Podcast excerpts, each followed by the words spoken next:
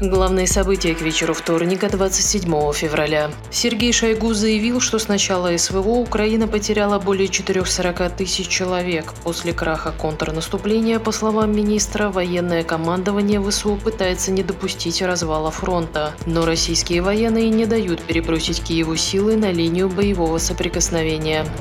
Йенс Столтенберг заявил, что НАТО не планирует отправлять военных на Украину, но продолжит оказывать ей поддержку. Так, генсек Альянса отреагировал на слова Эммануэля Макрона, который допустил, что европейские страны направят свои силы на Украину. О том, что этого не планируют, поспешили сообщить власти Германии, Чехии, Венгрии и Польши.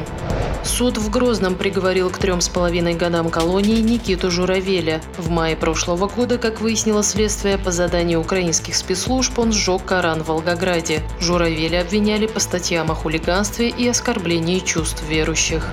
Правительство с 1 марта может снова запретить экспорт бензина, пока на полгода. Введение меры объясняют тем, что в России скоро наступит сезон повышенного спроса на топливо. Он связан с весенними полевыми работами, с плановыми ремонтами на нефтеперерабатывающих заводах и с летними отпусками.